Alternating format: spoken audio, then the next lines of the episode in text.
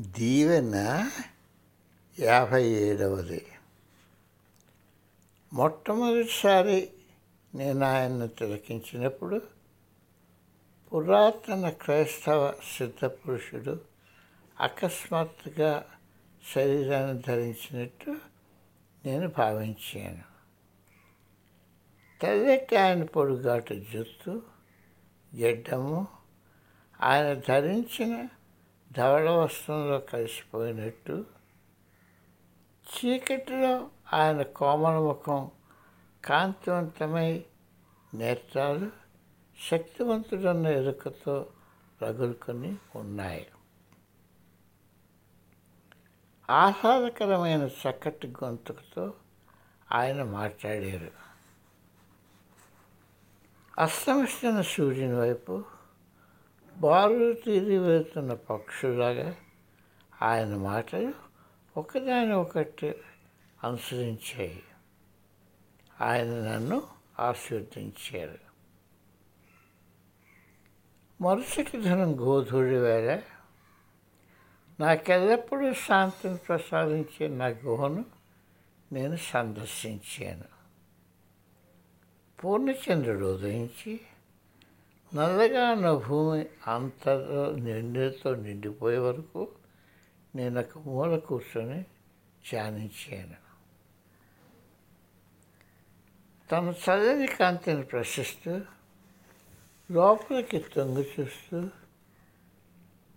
హిమాలయ పర్వతాల్లో అతి శ్రేష్ఠుడైన ఋషి తలను తన గొంకృత ఆనందంలో తాకింది. హిమాలయ రాత్రి నేపథ్యంలో దాన్ని ముద్రితమైనట్టు చెక్కింది. ఆయన ఘనత చెందిన ఒక బెంగాల్ రాష్ట్రం నుండి వచ్చారు. ఆయన బెంగాలీ భాష మాట్లాడడానికి తిరస్కరించారు. ఆయన వంద సంవత్సరాలు హిమాలయాల్లో మేఘాలను తాకుతూ వస్తున్న గాలిని పీల్చారు. పవిత్ర గంగా నదిలో స్నానమాడారు. ఎందరెందరో విద్యార్థుల ఆత్మలు ఆయన స్పష్టతో ఉద్ధరింపబడ్డాయి.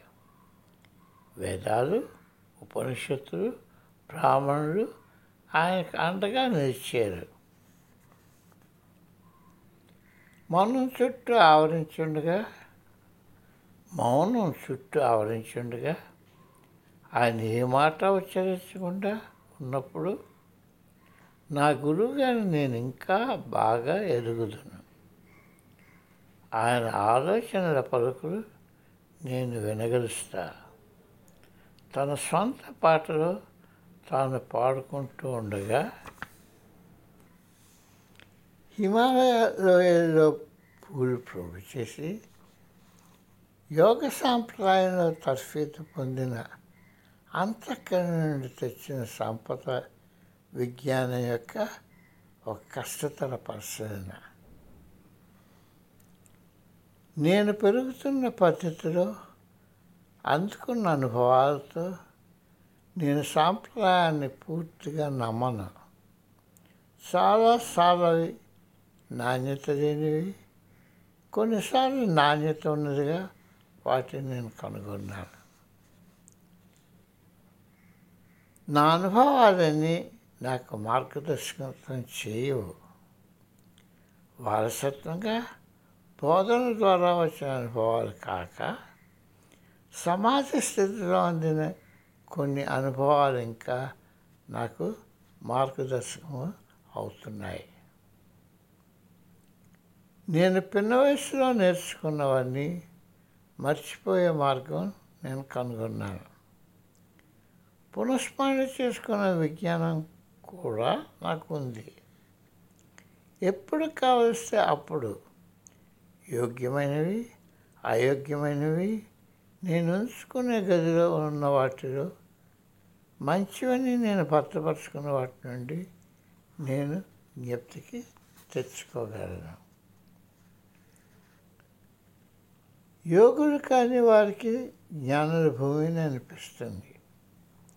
అది ఒక అడ్డంకి కాదు కానీ నా విద్యార్థులకు బోధించేటప్పుడు ఇది సహాయకారి అవుతుంది చరిత్ర ఉన్న ప్రపంచంలో నివసిస్తూ ఎల్లప్పుడూ జరిగిన జప్తిలోనికి తెచ్చుకునే వాతావరణంలో ఉండి వర్తమానంలో బ్రతికే విజ్ఞత లేని వారికి ఎంత నిరసన పాత్రలో వారు? యోగులకు తమ ప్రత్యేక నివాస నివాస స్థలం అనుభూతుల అంతరస్థ సామ్రాజ్యంలో ఉంటుంది. ఇది అగాఢ చైతన్యలోతు నుండి వెల్లడయ్యే వాస్తవికత ప్రపంచం. అన్ని సృజనాత్మక భావాలు ఇక్కడ మొరకెత్తున్నాం తేజవంతమైన స్వేచ్ఛ యొక్క అనుభూతి ఇక్కడ లభ్యమగును. అనవతరంగా పారే భూగర్భ ప్రవాహం మనిషినంతా పులకరింపచేస్తుంది మానవ కల్పిత మత ప్రవచనాలు స్వీకరించుటకు నన్ను నేను ఒప్పించుకోవడానికి నిరాకరించాను. స్మృతుల అధికారానికి లోబడిన ఆధిక్యతల ప్రాబల్యాల నుండి నన్ను నేను దూరంగా ఉంచుకున్నాను. మతాచార సంస్థల బోధనను నేను ఎల్లప్పుడూ సందేహించను సందేహించాను. మతాచార సంస్థల బోధనను నేను ఎల్లప్పుడూ సందేహించాను. నన్ను ప్రశ్నించిన నన్ను ప్రశ్నించమని కూడా నేను ఆశిస్తాను అందరూ కూడా నేను చెప్పే వాటిపై అపనమ్మకం ఉంచుకునే హక్కు ఉంది.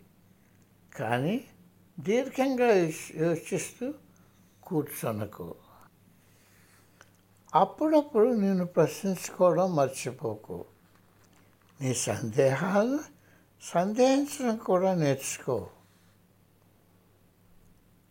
నేను నా దృష్టిని వెనుకకు మరల్చి నువ్వు సరి అయిన దారిలోనే ఉన్నావని నా చెవుల అంతర్భాగంలో మూగుతున్న ధ్వని తెలుసుకున్నప్పుడు నాకు దారి చూపిస్తున్న ధ్వనిని పాల్గొనేదా? లేక కఠోర నియమాలతో నచ్చే విధేయతన్న గుడ్డి పదాన్ని అనుసరించేదా? ఉపనిషత్తులు నాకు ఉత్తేజాన్ని సాంత్వనకు ఇచ్చే గొప్ప ఆధారాలు. అవి కూడా అదే చెప్తాయి. మనస్సు నుండి వచ్చేది కాదు నా విజ్ఞానం. గాఢ ధ్యాన మననాల ద్వారా నాకు అందిన లోకాతీత దృష్టి నుండి వచ్చినది. ఏకాంత నిశ్శబ్ద నిశవేళ ప్రపంచమంతా నిద్రలో మునిగిన వేళ నేను వేకువగా ఉంటాను.